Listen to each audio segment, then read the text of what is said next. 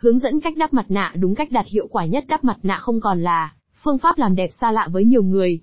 Đây được xem là một chu trình dưỡng da nhanh chóng, nhưng mang lại hiệu quả cực kỳ cao lại không tốn quá nhiều chi phí. Tuy nhiên, làm thế nào để có thể phát huy đúng hiệu quả của các loại mặt nạ là điều khiến nhiều chị em phải băn khoăn.